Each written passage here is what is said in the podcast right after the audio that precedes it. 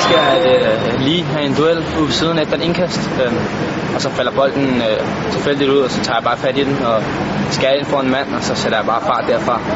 Og så laver jeg en enkelt kropsfinte, og så var jeg lige pludselig fri med målmanden, så var der plads i det korte hjørne.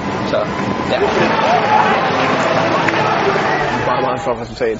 Øh, en kamp, hvor at vi øh, i perioder er presset, og i perioder også overlever med næb og klør, øh, og har et fantastisk forsvar, der forsvarer feltet fantastisk, og en målmand, som virkelig går ind og leverer varen i dag. Øh, derudover synes jeg også, i store perioder kamp, der synes jeg, at vi, vi må holde fint fat i bolden og få franskmænden til at løbe, øh, og virkelig, virkelig være gode til at fastholde den. Øh, godt tænke, vi gjorde det lidt mere, men, men, men det er flot. Vi skifter syv mand øh, i startopstillingen. Det er normalt kun de store nationer, der kan det. Og vi så står her med en et nul sejr over Frankrig bagefter, som kommer med alt, hvad de har, som spiller for en semifinalplads. Hvis de vinder, så er de i semifinalen. Det vidner om et super resultat.